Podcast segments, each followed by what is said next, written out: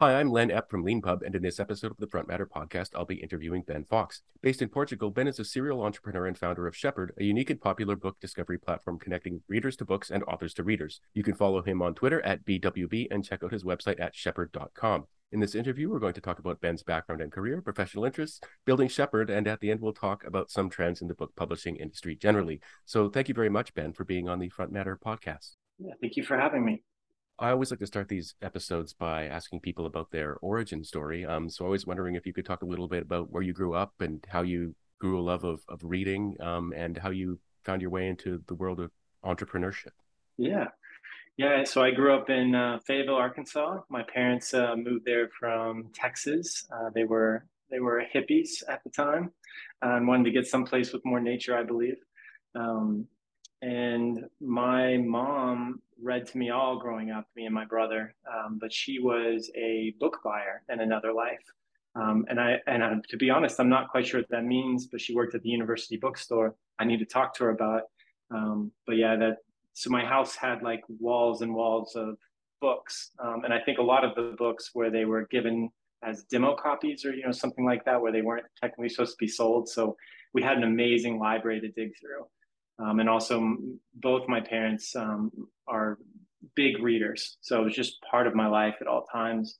And when I was little, it just clicked. It was just a wonderful thing. And I, uh, I found that I can read uh, really fast. Um, and so it just became a huge part of my life early on. Um, and in terms of entrepreneurship, uh, my dad is a is a bit of an entrepreneur, and he's an engineer. So at a, a very early age, I was kind of uh, seeing some of those things. And he had started um, some different, he started a small ISP um, in, a, in, a, different town in Arkansas um, while he was working. Um, and he had some of his projects growing up. So that was kind of in front of me. And then I got involved with computers through him because he's a system admin. So I started, you know, playing with Linux, you know, when I was probably 12 or 13 and QBasic and Turbo Pascal. So all those things kind of came together um, and led me down this track. Uh, it's it's really interesting. Um, uh, uh, typically, um, the guests on, on the podcast are um, Leanpub authors who are often computer programmers and people with a background in ah. that. Uh, and and you're a spe- you're a special guest because you're you're you know you know you're not a computer programming book author. Uh, but I was surprised when I was doing research for this interview to learn about that that you've actually got like a similar kind of experience to that that a lot of that a lot of our sort of typical guests have, where a parent sort of brought technology into the home and you know that story goes back you know 70 years now for some of our guests sometimes. Um uh and and so yeah but so you you actually started uh, a company i think in in university. Yeah actually in high school. Um yeah and, and it was a emulation website uh, that got very popular um, and ended up having a small kind of collective group of people that were putting together different emulation projects and i was kind of you know running it day to day i guess and it, it grew fast and then eventually ended up with a web hosting company in college and was kind of in that industry for oof, like 17 15 yeah 15 17 years somewhere in there. Yeah that's interesting. And when you say emulation you mean a video game emulation. Yeah so it was a way to play nes on your computer to play arcade games. It's a way to like save the old games before the hardware gets lost.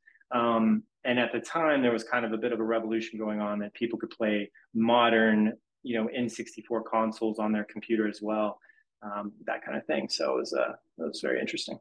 Yeah. Um, uh, at, you know, without admitting to breaking any laws, I may have a few, few ROMs uh, on my on my computer. Um, uh, uh, but yeah, for for anybody who's into gaming, you know, and and the history of gaming, you know, those a lot of the early games like from you know NES and stuff like that. If you don't have one, um, they they can be lost. But if you've got if you're resourceful enough, um, you can you can you can find ways to play them uh, on on any machine that can emulate them, and it's just a fascinating technology. And I'm I'm just curious what that was like, the experience of like having something succeed that way when you were when you were sort of you know so young.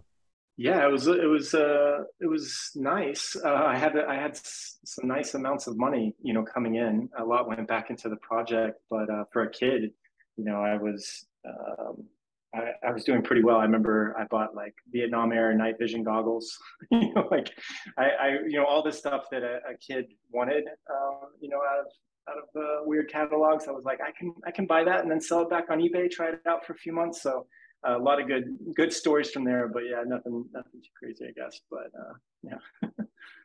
and um, I, I, mentioned I mean, you mentioned that you sort of grew up in Arkansas and now you live in Portugal, but you've also you've also traveled around a bit uh, in your life, I gather. Yeah. Yeah, I, I love to travel, um, and that also came uh, heavily through my parents and my uh, grandparents.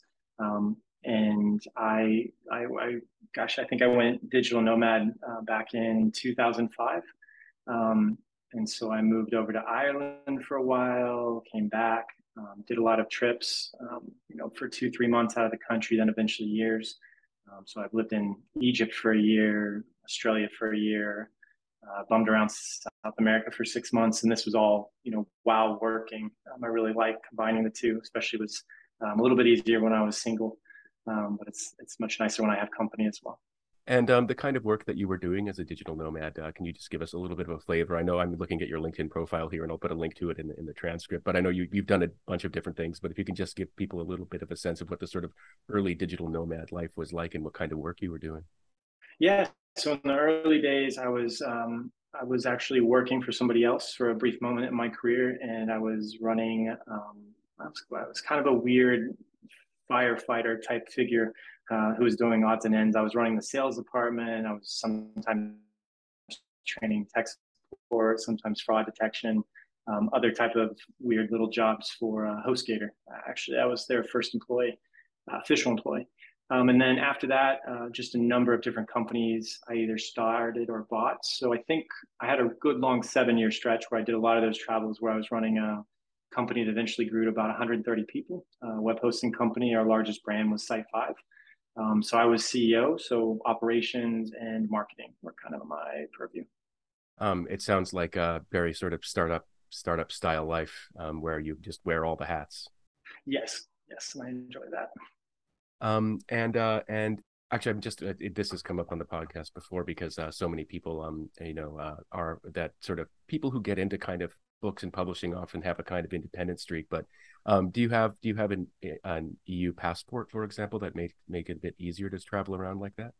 Yeah, I'm a I'm a dual citizen between the US uh, and the EU. Okay, I'm uh, uh, on the list of jealous people uh, for, for, those for those who have those kinds of passports. Um, uh, That's nice. Yeah, and um, it must have been. Uh, and so and so, uh, when did you move to to Portugal? Yeah, so um, at the very end of 2019, um, my son at the time was about to turn three, and we decided it was a good time to spend a couple years abroad. And we actually moved to Spain first, and so we landed in November. Um, and then, of course, 2020 hit. And we were in Spain for a year. And then, towards the end of 2020, we decided to move to Portugal just to be a little closer to greenery and some other um, complex reasons. Um, but yeah, we, we love Portugal, and that's kind of how we end up here. And where we actually decided to stay for the foreseeable future because my uh, son starts school next year. And uh, was 2020 was around the time that you um, decided to found uh, Shepherd? Yeah, I actually had another startup um, that was kind of had just pivoted about six months before COVID hit. Um, and it was uh, trying to help people optimize meetings at a company level uh, to get people out of meetings and try to get bigger blocks of deep work time. Um, something probably a lot of the uh, the software engineers who who write books that you talk to would love to have. Um, but we just hit some walls, and so when COVID hit, we had just pivoted and we were getting some good traction on on the new direction we were doing and we just had everything get swept out from under us we we lost like our first couple we had a first couple paying clients either delay by five months or disappear one didn't and they're fantastic um, but we basically decided that we needed or i decided that um, it wasn't good to pursue it right then because it was just not going to make it with everything going on because everybody was pulling their budgets at the time and freaking out so I shut that down in April, late April, and um, took some time just to relax with everything going on. Um, and I haven't really had much downtime um, over the last, you know, nine years with different projects. So I took six months off, and I've, I've been wanting to do something in books for a very long time, but I could never find a hook or a way that I was really helping besides just mimicking functionality that already existed. Um, and then I I had kind of this idea to um, create something that helped people see what other people's favorite books were and why. Um, because I, I think at, at, some point I've been in several bookstores where they put post-it notes or little index cards, and the staff would say, "Hey, this book is one of my favorites," and here's a short sentence on why. And I always love that because I walk up and down the aisles, and those catch my attention, and they kind of connect me to the person. Um, so that that kind of was the birth of the idea. I started sending out some emails to authors that I loved to see if they would take part. I'd, I'd done a mock-up with a great designer I work with, and uh, it was getting some good response from the author community. So I decided, yeah, this I think this will work, and then kind of proceeded from there and tested it more, and then started uh, zooming forward. Yeah, and just to just to kind of yeah, let's, let's sort of zoom in on on Shepherd. Um, uh, it's it's really interesting. Um, so the you you talk um you've got you've got you've got Shepherd for authors as well, right? Because what you're trying to reach is is both authors and readers with this project, and, and it's really great. I mean, you talk movingly um in, in you know you you quite sort of extensively in a couple of uh, posts about like why you're building Shepherd and how it works, and you know what the marketing program is and what the you know sort of business plan is and stuff like that and the basic idea is that you you contact authors or authors find you and they write write-ups of their favorite books uh, and then you post link affiliate links basically to uh, either amazon or is it uh, bookshop.org where people can then you know buy those buy those books but for the author's benefit, you actually link to the author's website. So people get get to know the author by reading their kind of very personal write-ups about the books that they love.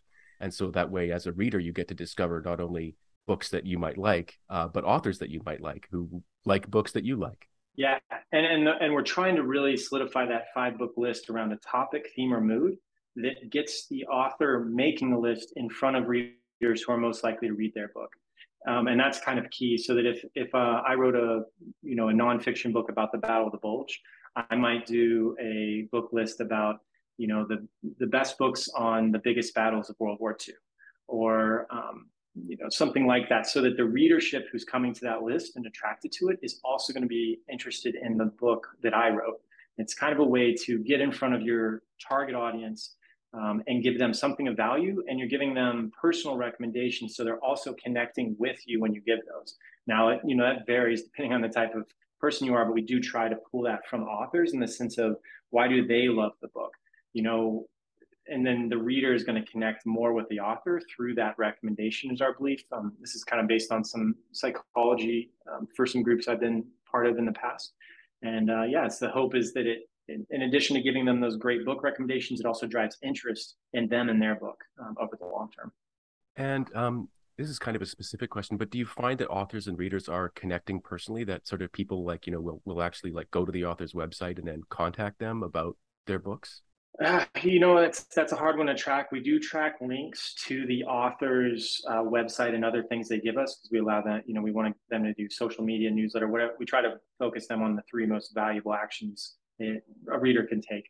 We are very early in the process, so my hope is as we you know grow and have you know more financial resources to create those things, is we will create ways to help engage author or sorry readers with their most favorite authors or even you know authors they're most interested in but right now we are pretty basic so i have had a few emails from authors who you know actually, I've had readers contact me asking to contact authors because it's not always easy. I've had a few of those, that kind of thing. Um, we do track clicks separately, so we can see that interest is, you know, here for promoted books and interest here for all the other books. We've done one case study, and I'm hoping to do one later this year. But a lot of the features I think that'll help make that connection more long lasting.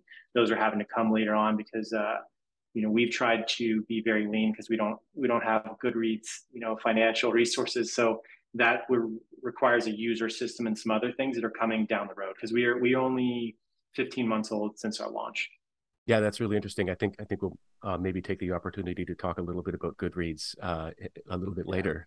Uh, but in in the meantime yeah no so that's really interesting. Um that you, you've made a lot of progress in um in in that time. Um i think you've got uh over 5000 authors who've already uh, participated. Um, yes. And yeah, and and you and, and you've you've got a you've got a really great uh, blog where you're talking about building Shepherd, which of course we'll link to in the in the transcript about this, where you talk about a lot of the interesting um, sort of initiatives that you've taken. One including uh, the use of natural language processing uh, to sort of like help people find the right kind of books. And I was wondering if you could talk just a little bit about what what that is uh, and and how you actually managed to build that into the the site. Yeah, kind of the core belief and why I'm building this as a reader, and I think um, as I've talked to other readers, it resonates, and authors to some degree as well, um, is uh, I love to explore and find books. And to do that, you don't know what you're looking for. And currently, the internet is really designed to get you to what you know. So it's a big fundamental problem with what's going on right now with it in a lot of ways. Um, so what, what I'm trying to do, especially with NLP, is to find more ways to help readers bump into books that they might be interested in. And this concept, um, it, you know, some authors do understand it, and others I'm still trying to help them understand it. But we try to give people multiple points into meeting a book. So NLP is it's a huge swath of different things, but we use it to try to analyze a book and tell you what it is about. And we actually piggyback on Wikipedia. There's a lot of technical reasons for that, but we use their topic suite because it gives us a base. I don't have to manage what topics are what. So, for example, if, if somebody gives us a list about the best books on the founding fathers, we use a lot of the data that people give us on those books. Um, we give some data that we pull down and we say, okay, what is this book about? And if the book's about George Washington, you know, we might have George Washington, uh, we might have his wife, we might have other topics that are tagged through that. And that helps us create both a better recommendation engine for seeing how different topics relate, but also bookshelves around those topics. So if somebody's browsing the site and they go to Founding Fathers, they can also go to a George Washington page that has that book, or they're at the Founding Fathers page that has that book, um, or anything connected to that. And it's it's trying to help build more of a spider web type approach where people can move in different ways to the site and really I think that search provides a lot of meaning for what you're looking for. And so that's what I'm trying to play with. Um, and it's also eventually will have some other ramifications in terms of uh, cool things we can do with that information as we get further along. Um, but that's that's kind of hard. Is that is that decent? No, no, no. That's that's that's yeah, really good. Okay. That's really good. Um, okay. Thank you for sharing that. And you you sort of like you you broached kind of one of the one of the big kind of motivations that I, I gather behind Shepherd, which is your view that you know you said you know how the how the internet keeps you in your your bubble, for example, is is a real is a real thing, and it's a big topic of conversation. You know, in the last few years for all kinds of obvious reasons. Um, and you write you write quite movingly about it um, on your on your site. Um, I'm going to just quote you back at yourself if you don't mind uh, for a second here. Okay. Um, and, and you, in addition to saying things like "I am incredibly frustrated with online book discovery," um, uh, you also say one of the world's biggest problems is that people are losing trust in the institutions that run our society. Politicians are telling them there are easy and simple solutions to large and complex problems. Politicians are pandering to this simplistic nonsense to gain power. It is reminiscent of the rise of fascism in the early 19th century and is terrifying. Um, and you know, when I came across that, you know, you know, sort of, I was researching an interview with someone who founded a sort of book discovery platform, and it was kind of bracing, and and um, and I was very glad, glad actually to see that there was this this motivation behind it. Um, and just just as an exercise, I mean, you brought up, you know, you use Wikipedia's labeling and kind of search and stuff like that as kind of a, a, part of your platform. But you know, I I actually I'll do it again now, but I did it last night. Um, you know, if you if you go to YouTube, if you go to Wikipedia and you search for Ben Fox, you find the footballer, uh, and then and then you can find links to soccer and you know soccer teams and stuff like that, right? But like, yeah. you know, if I go on YouTube and I just put in Ben Fox, no. you know, I'm I'm just like you know just just a few a few scrolls of the mouse down and it's i changed know... i changed my name too so I, am in luck oh, here because when oh. i got married uh, my wife and i picked a new last name. Oh did you? Okay, okay. Yeah, yeah, my name used to be really unique. It's Ben Welch Bolen with a hyphen uh, okay okay. uh, yeah my parents uh, my parents didn't eventually get along which maybe that was a sign and they got a divorce so it was Welch dash Bolen um, but yeah my uh, my wife and i picked a new last name for uh, after we got married because we wanted to have the same one and uh, yeah for some reason we didn't we didn't take my wife's because uh, her dad was a little weird about it that would uh, that would explain why it was a little bit more difficult for me to do my research for yeah. this than it is for most but um but i guess i'm just bringing it up because you know ben if i search for ben fox on on youtube you know it's i've just a few scrolls with a mouse and it's like you know ben shapiro and jordan peterson and you know yeah. and and alex jones even you know and like it's just i just searched for someone's name and it's obvious that like you know the, what i'm being shown is not being shown based on any kind of like smart analysis of my search. It's because that platform wants to show me that content. Um yeah, it's engaging. it's engaging uh and but it's but and and it's it's i don't i actually kind of don't know exactly how to get into talking about this but because it's like it's sort of so it's hard to talk about because this kind of experience is so pervasive. But one thing that that i love about say wikipedia is that like wikipedia is there for you to find kind of what you're looking for uh, even though you're not quite sure what you might be looking for yet. But there's a there's a very a very sort of common and very popular and successful kind of form of content discovery which just you just you you you're basically on a roller coaster. You're like take me take me somewhere. And and people seem to really be okay with being taken anywhere. And i guess i just wanted to ask sort of in general what are your what are your thoughts about that? Why is that why is that for example so popular with so many people to just be kind of and i don't mean this in a condescending way like i mean like do people love being led around. Why is yeah, that? yeah, yeah. I, I, I think about it a lot as well. Um i think you know i think there's a difference between pull and push. Um, you know that's that's kind of some marketing terms for how it's how it's done and each has a very you know s- certain type of power. Um, but i honestly think that people are so stressed out and exhausted that when they're on the couch and they want a dopamine hit or whatever else it's so easy you know to pull out tiktok or youtube you know and go into that bubble. And those companies are not paid to challenge you. They're paid to put you in a nice you know warm room with your perfect pillows and other things. Like they don't want to cause you discomfort where you break off from the ad revenue. And the other bit so it's it's very hard because you know you you know there's a lot of things broken in in in us there's a lot of things broken you know globally in a lot of countries in terms of just life. Um, you know it's I'm trying to figure that out. But i think when you are stressed you're much more susceptible to those type of things especially i don't think our brains are are good at handling these big problems and these big threats especially when you know media does amplify them i don't think that anything's really changed you know from media. But i think some people it's very hard to ignore these big threats. They can't do anything about and they turn to comfort areas and simple simple answers. Um, and yeah it doesn't it's it's not working. It's not working uh, well for society and people i think.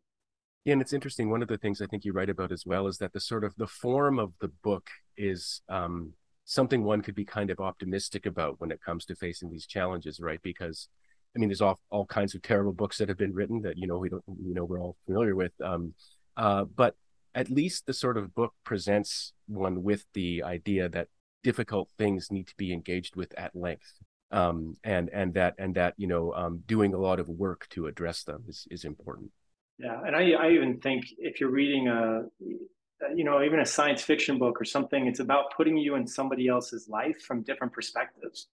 And I think that's so valuable because I think over time it, it, you know, it helps rewire your brain to recognize, you know, that in different ways, it just responds in different ways. I mean, if you're reading sci-fi books about aliens and relations between aliens and people, I have to think that that also helps you understand you know racism or you know different discrimination you know going on and recognize that in a different way because you've seen in a book and you've been put in that person's place so even with you know fiction i just think it's so powerful um, or you know there's there's obviously more practical examples of nonfiction of somebody reading about you know what it's like to be um, an immigrant you know uh, be an illegal immigrant and i think that you can still disagree and want different solutions but at least you're more empathetic to the challenges of that person and thus more people. So I, I, think a lot of those things help to soften the debate. You know, it's so much easier just to fear people and, and that kind of thing. So I, I do think a book is is very uh, very powerful as long as it um, is written with authenticity um, and not you know darker motivations because there are of course as you know books that uh, that go the wrong wrong path because they're written you know to scare people you know, or to announce what they're going to do exactly. Um, yeah, it's it's interesting you brought that up. I mean, this I guess this isn't going to be the podcast of easy questions. Sorry about that, but but you know, the, the you bringing up motivation is very important actually because um it has to do. I mean, if you're hosting content, you do have to think about the motivation behind the sort of content that people are producing, right? And I was listening to a podcast that you did, I think, not too long ago, where you talked about a very specific example. Not that you've you've necessarily had to engage with this specific one on on your on Shepherd, but if someone were to do a write up of Mein Kampf because they're like, this is a very important book to read to understand sort of World War II, that's one thing. And if they're like, because I'm a believer, that's a that's another thing. Um, and yeah. so, uh, what's what's your what's your approach at Shepherd? You know, just kind of generally speaking to to to that kind of problem that basically all sites have. Yeah, God, it's hard. Uh, it's super hard because the line is not clearly defined.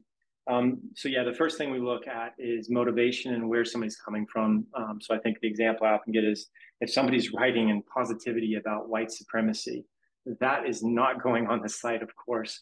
But if you know it's a professor um, who studies it and they want to include some of the a book from you know the head of the KKK and their explanation is about understanding you know what where this person is coming from this is worth a read because we do have some of those type of takes on the site. You know that's something we look at a case by case and you know we're going to put it out there. You know there's some debates that are not there, there's some things that i will say as a society you know these are not acceptable. White nationalism um, you know there's there's some things like that that we might won't get into but we want to make sure people are coming from the right, right place. You know who gets to speak to abortion you know type things. This is a very sticky one. Um, you know we want to make sure that okay who, who, can speak to this? Well somebody who has an abort has had an abortion they can probably speak to it. Um, a professor who studies the legal and history of abortions you know they can speak to it. Um, if it's a religious leader, um, a male religious leader, uh, probably not if they have like a real you know motive around it. Whereas if they're trying to come at it from a religious point of view, that might be allowed if it's understand what these books actually you know say about it.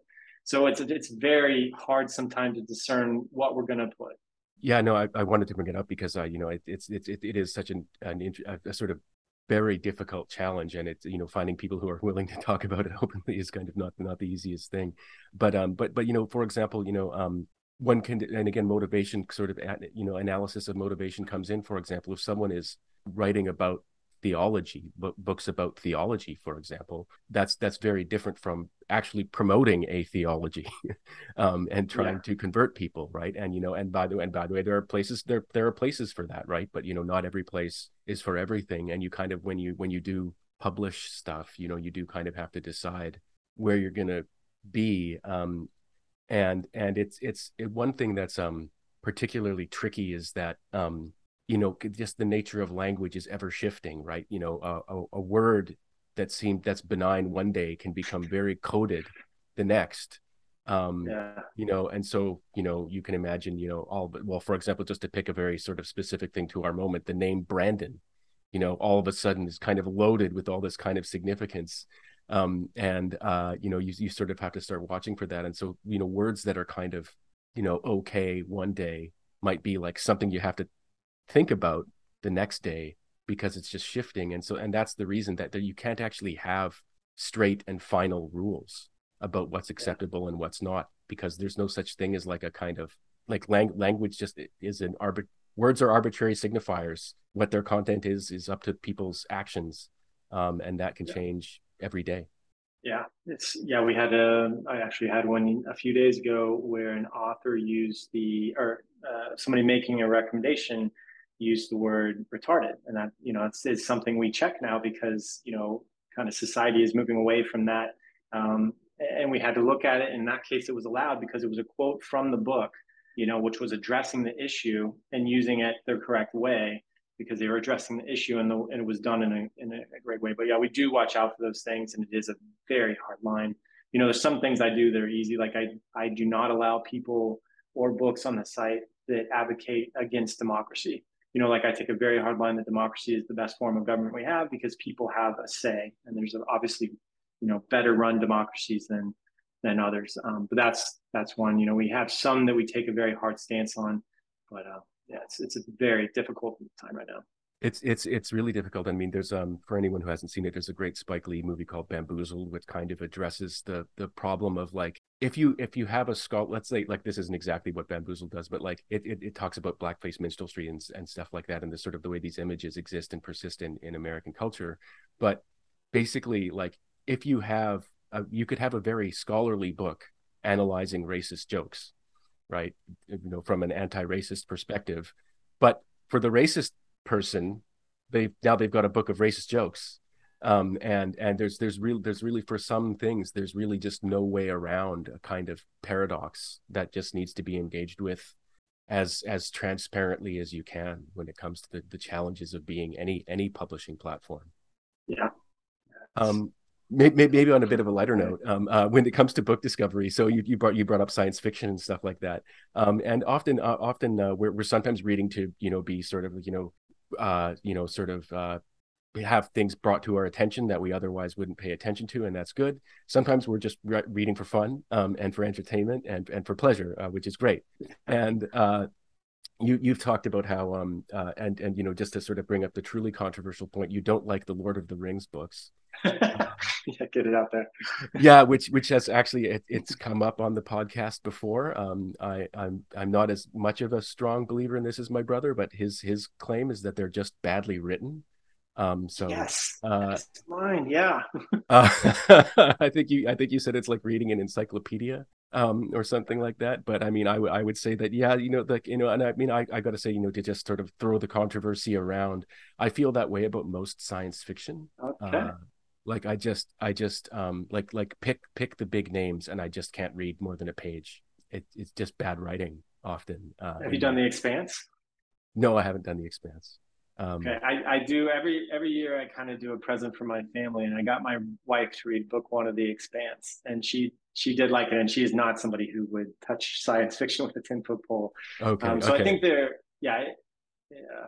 So I, I, you know, like I, I think we might have a good list on the site, which is uh, which is science fiction books for people that hate science fiction. Yeah, well, I'm pretty sure we had an author do one that was quite nice that way. yeah. No, well, no, I guess I guess I mean this is kind of getting to the heart of it, but like you know about how difficult it is. But I, I want to ask you about your approach to sort of discover, you know, helping people find the books yeah. that they want to read next, which is so interesting. But um, I I love science fiction. It's science fiction writing that I often yeah. find is terrible. Um, and uh, but so like for example, if someone like me were to go to Shepherd and I were like you know look up look up science fiction, what do you do so far? And I know you you've got like plans for what to do in the future, but what do you do so far that would sort of help me find something that new that is also something I would probably like?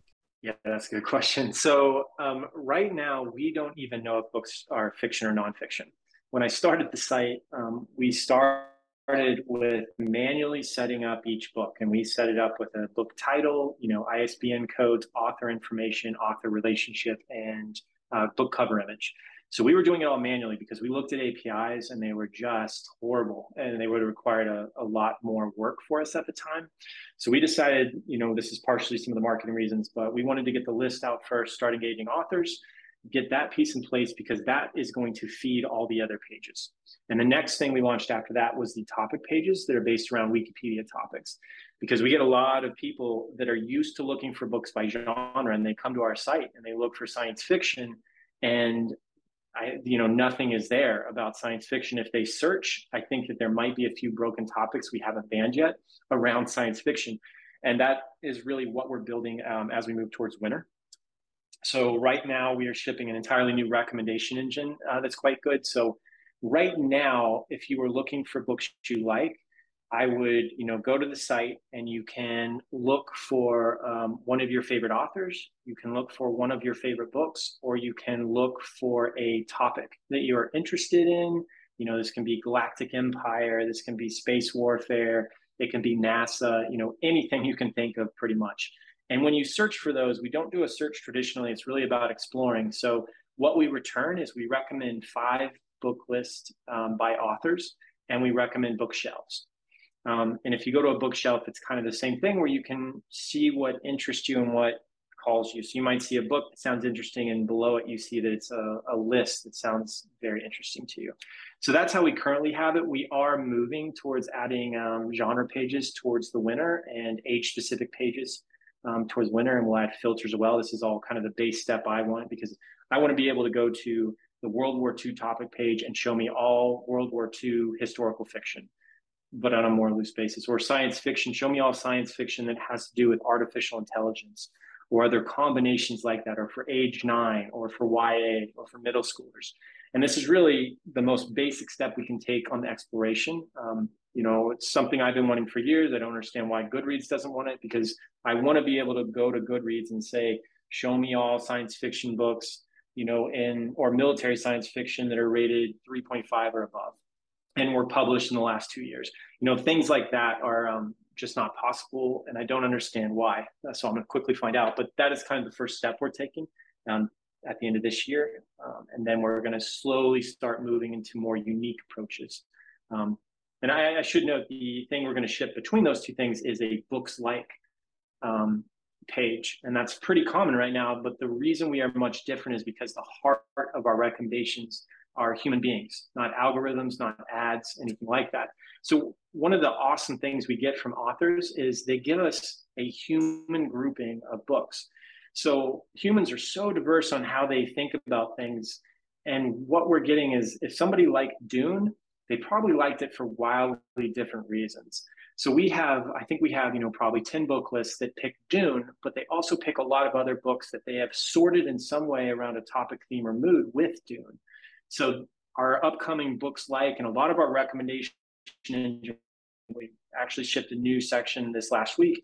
That's all driven by human recommendations, and then it's going to get better because it also is driven by topics. And then this winner will also add a filter over the top for genre and age group. So, you know, not only can you see, okay, humans recommended these books with Dune, but you know, what sci-fi books did they recommend or other books? So that's a long spiel, but that's kind of where we're working towards is human recommendations the heart of everything and then sprawling out to provide more discovery points.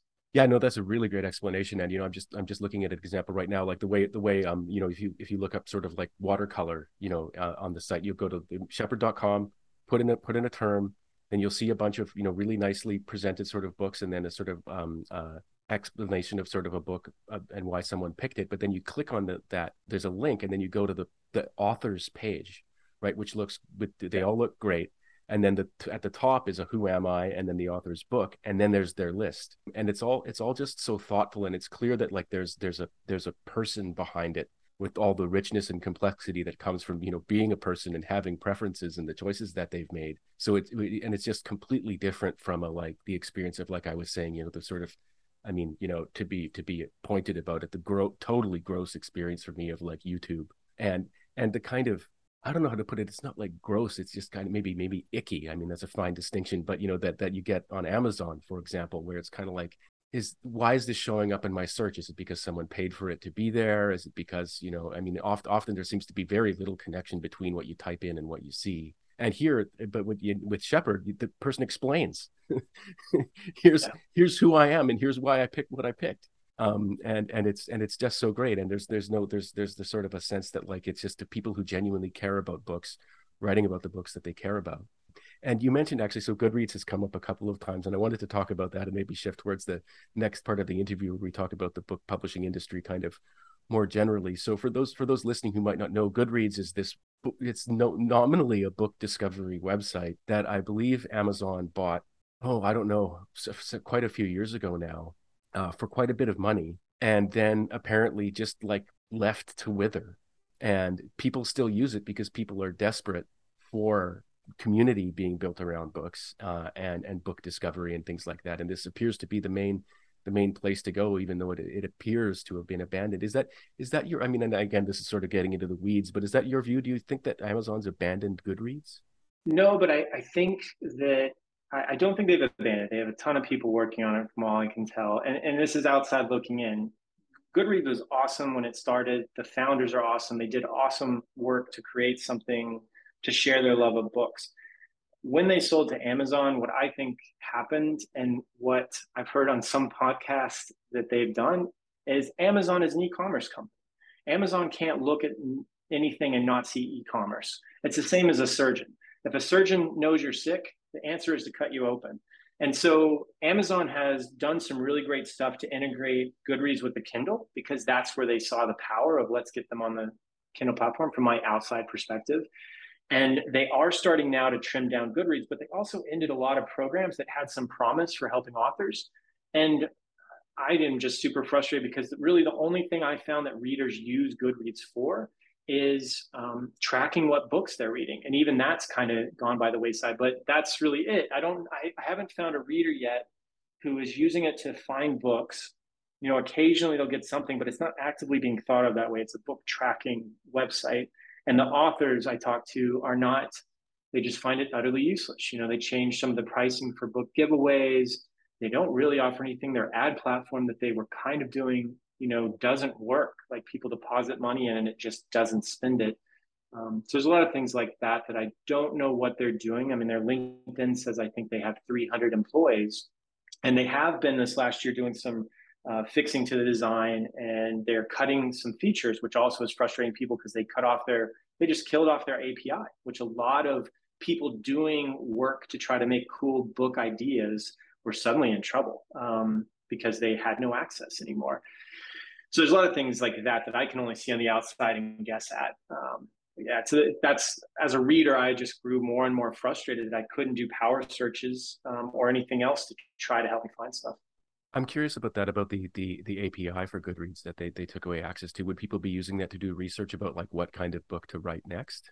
They could, but I mean, it'd be like you know software programmers who write a book who are getting really savvy with it. You know, you know most authors are not super technical. I've found, um, so I think it was a lot of people um, doing some cool little apps um, to use the API to analyze what you're reading, things like that. Um, now, I think they might have not cut off people who are active, but um, it was also people doing uh, thesis. I saw one guy who was doing, I believe, his master's thesis and was analyzing what people were reading, and suddenly he's in trouble because he can't finish it. So there's some things like that, but it's it was smaller sites for like book discovery and other things they were trying to do around that ecosystem, and suddenly got pulled pulled out this is a bit bit of a sort of you know out of nowhere question, but are you planning on doing anything like that for Shepherd uh, down the line, opening up well, the, the data basically?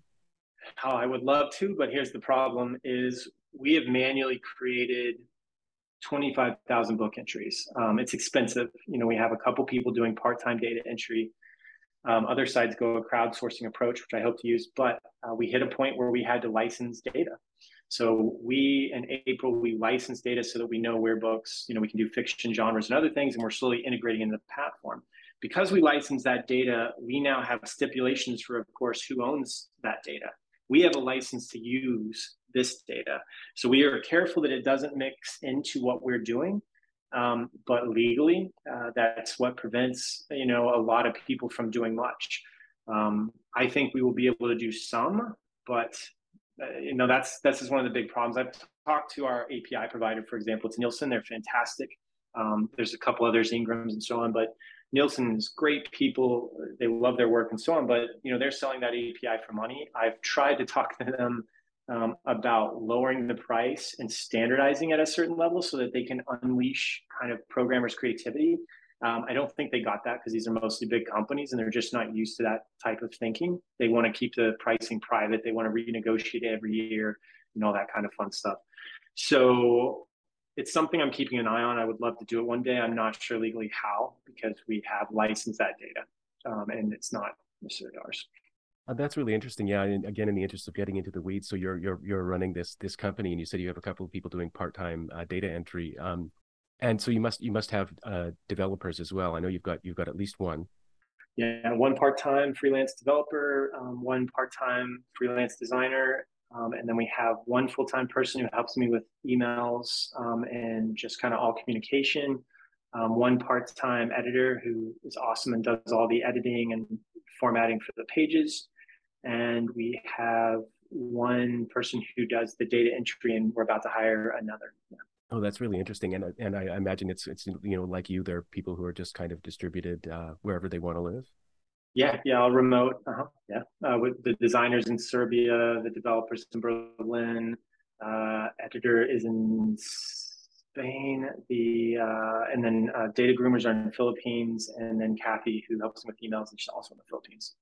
Speaking of emails, so um, a lot of a lot of the way you've you've built up, you know, your sort of you know um, cast of authors uh, is by contacting them directly, um, and I'm I'm very curious for anyone who's sort of you know, I mean, there might be more people than than we know listening who've sort of undertaken projects that involved sort of cold emailing people to ask them to participate in in new initiatives. And so, what's what's your what what was your approach to that at the beginning, and how has it it evolved? Sort of like emailing authors and asking them to sort of provide you with book rec- recommendations for your your idea that they may they yeah. may not have heard of Shepherd before.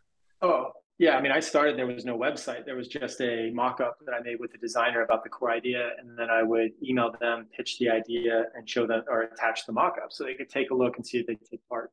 Um, so I think it's it's it, you know we had an amazing response rate. I will say the first authors I respond or I emailed were the authors that I've read over the years because I have a, a, blog where I track all the uh, books I read. And so I have, I think going back to 2011, you know, a giant list of all the books I loved, a little note about them um, or disliked in some cases. So I started by emailing uh, my favorite authors, uh, which is maybe not the way to do it.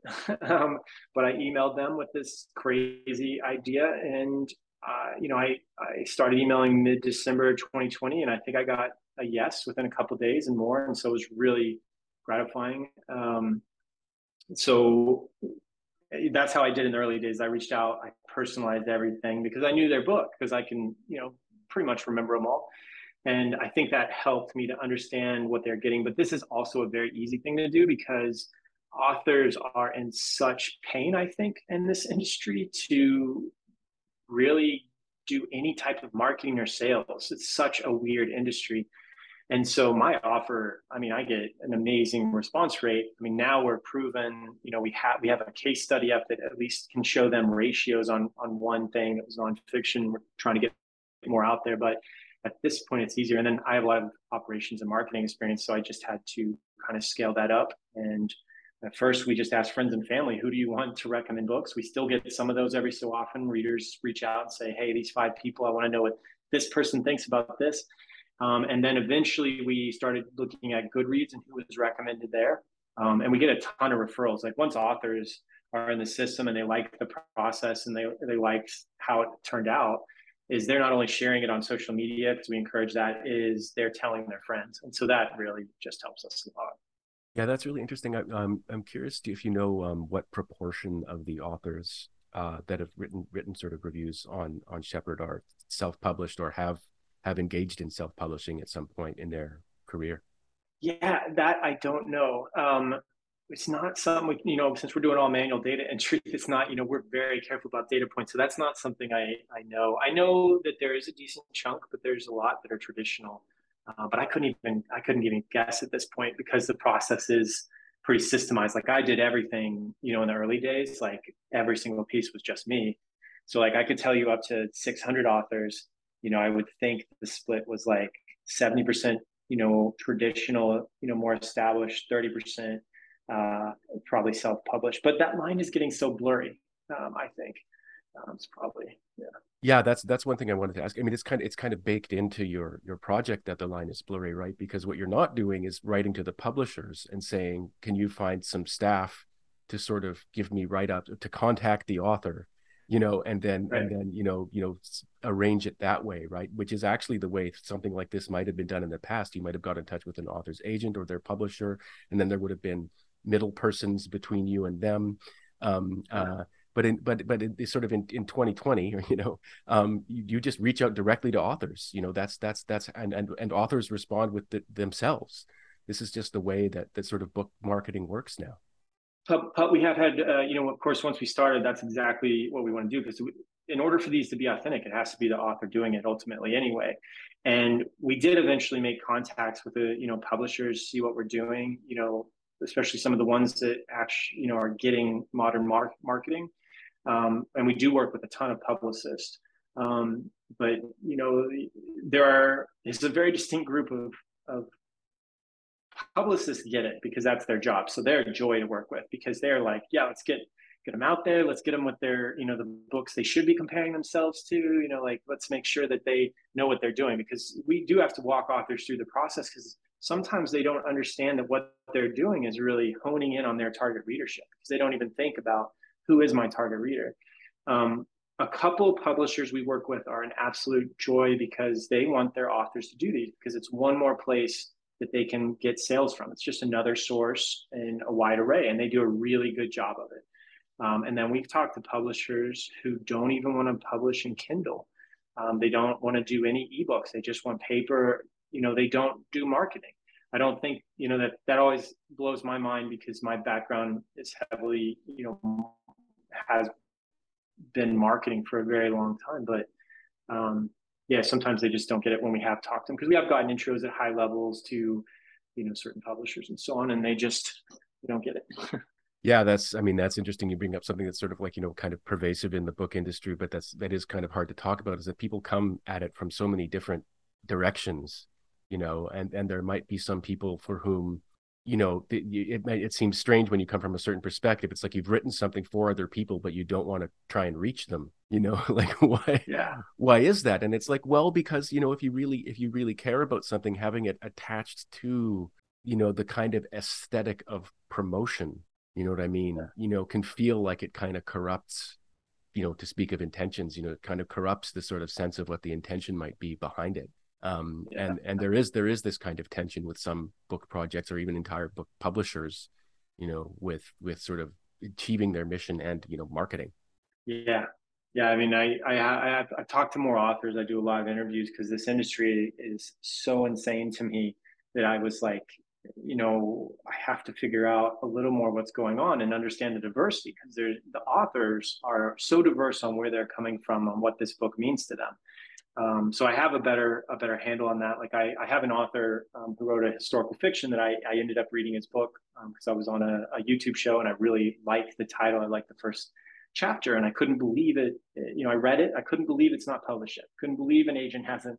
You know, it's in a it's in an area historical fiction that I read a ton in, um, and I was blown away. Like it needed a little work, but not much. It's fantastic. And I talked to him and you know, I was like, well, you know, why not self-publish this? You know, I think this can make good money. It's it's got a unique approach. It's got a unique time period. Um, and for him, you know, you know, I hear this more. I'm using him as a case study. For him, it was a lot about, you know, the time and the complexity and having to learn all this stuff. He's he has a full-time job. Um, he loves the act of writing. He doesn't want to go learn formatting and all this other stuff.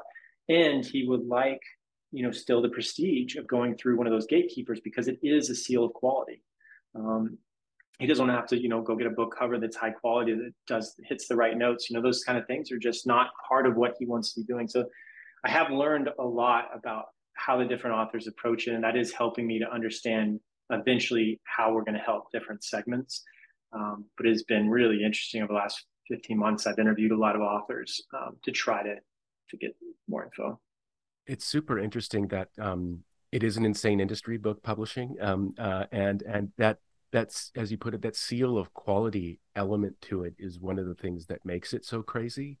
Um, yeah. You know, we we haven't had the moment there, like you know, in the early '90s, there was this moment in both movies and music, um, at least in sort of North American culture, where kind of indie became became the seal of quality, right? um you know yeah. and and sort of like you know the you know getting a big label to back you which everybody most people secretly wanted anyway but you know that was that was selling that was selling out uh but yeah. but this this this has not happened in the book publishing industry for all kinds of complicated reasons. And it's one of the things that i sort of reflect on because like you know when you read i i i found out about shepherd from um jane uh friedman's um hot sheet um uh newsletter which is like I read for the sake of my own sanity because everything you read in the sort of uh, you know mainstream news media about book publishing is crazy, uh, and it's because the people who write about it seem to be guardians themselves of the publishing industry's seal of quality, magical power. Um, and so when you read when you read about the book publishing industry, you'll, you'll like you'll you'll you'll get. I mean, you talk about data and numbers, the numbers often just completely exclude self-publishing. They'll, yeah. or they'll or they'll completely exclude ebooks or something like that. And so you'll read like, oh, downturn in author earnings, and it's like not from not from Leanpub's perspective, um, you know, but they don't they don't ask us, uh, and that's not a complaint. It's just like you know we're we're not one of the people viewed to be sort of you know having the magic kind of staff of this. I I declare you you know sealed with quality now you know um yeah. Uh, and and it's and it's just it's just super interesting that that there's some there's and we brought up you know the sort of the form of the book i mean we should probably be glad that there's there is sort of an element of sort of this idea of an ideal of quality and you know it's problematic but kind of sanctioned quality um yeah behind the book I, I think it gets back to the discovery problem because it was it was a gatekeeper to get into bookstores back in the day before the internet. And now it's you know you can you can find those books in the online stores, which is fantastic. Um, but yeah, I think it gets back to how do you how do you find those books and and it's it's becoming blurry because I mean I I had a writer I loved who is uh, was indie published. The book was amazing. I loved it. The second book was amazing, and then he got a traditional deal, um, and books stayed pretty good. But then they started going down because they switched to this schedule, you know, where they're publishing four books a year or something like that. I was so frustrated because he's a great writer, but they also changed how he writes the books. Like the first ones were a little more denser, um, and there was like more heart in them. And like they've kind of stripped that out a little bit. It's a little too commercial now. I just, you know, I, that was one thing that I noticed of where it went backwards. Uh, because I knew him before he got his, you know, traditional market, you know, publishing deal. And uh, I, th- I think about it a lot right now because there's some publishing companies that when I interact with them, I see how much they care about their books. And, and I mean publishing you know companies in the sense of anybody that's helping an author get their product out in a way that facilitates that author. So some of the publishers i talk to are an absolute joy because they're they've picked that book because they love it. And i love you know those publishers are doing an amazing job because usually they have a specific focus and they just are passionate about it. So they're picking what they want to work with. And then you meet some publishers that are purely commercial and they're looking purely from a money standpoint and it's a much different interaction um, I get a, I, I, the authors on the first one get along a lot better because I think that falls into a lot of the you know stuff you're doing as well. I mean, yeah, it's it's really interesting actually that that brings up this sort of matter of push and pull, right? And sort of when recommendation engines are out there and there's a sort of very commercially minded publisher, they're looking at what the what recommendation engines are working, and then they'll decide what to publish next and who to publish next and how to, what advice to give them the authors about what to write will be based on those recommendation engines. And so you get this kind of like self-fulfilling prophecy but they do seem there does seem to be a kind of like an element to these things where like they kind of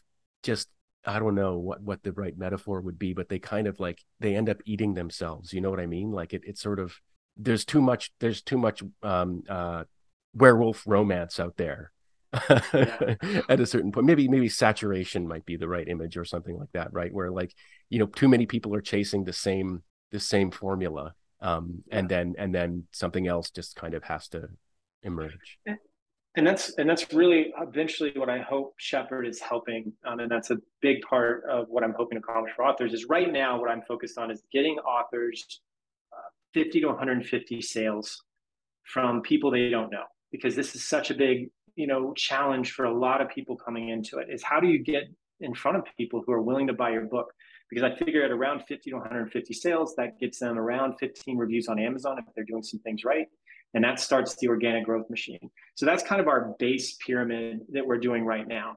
And then we're going to slowly start moving up because what i, I want to give people i want to give more of a meritocracy so that because i feel like we're leaving generations of authors right now behind the more i look at this this industry it's it's either a it's like a random lottery um, you know and then there's all these authors i think that are, are behind but i want to do this base because you need that base to get in the game. And then i want to find ways to help people from a, a cheap standpoint get up to the thousands and tens of thousands and maybe hundreds of thousands as we grow.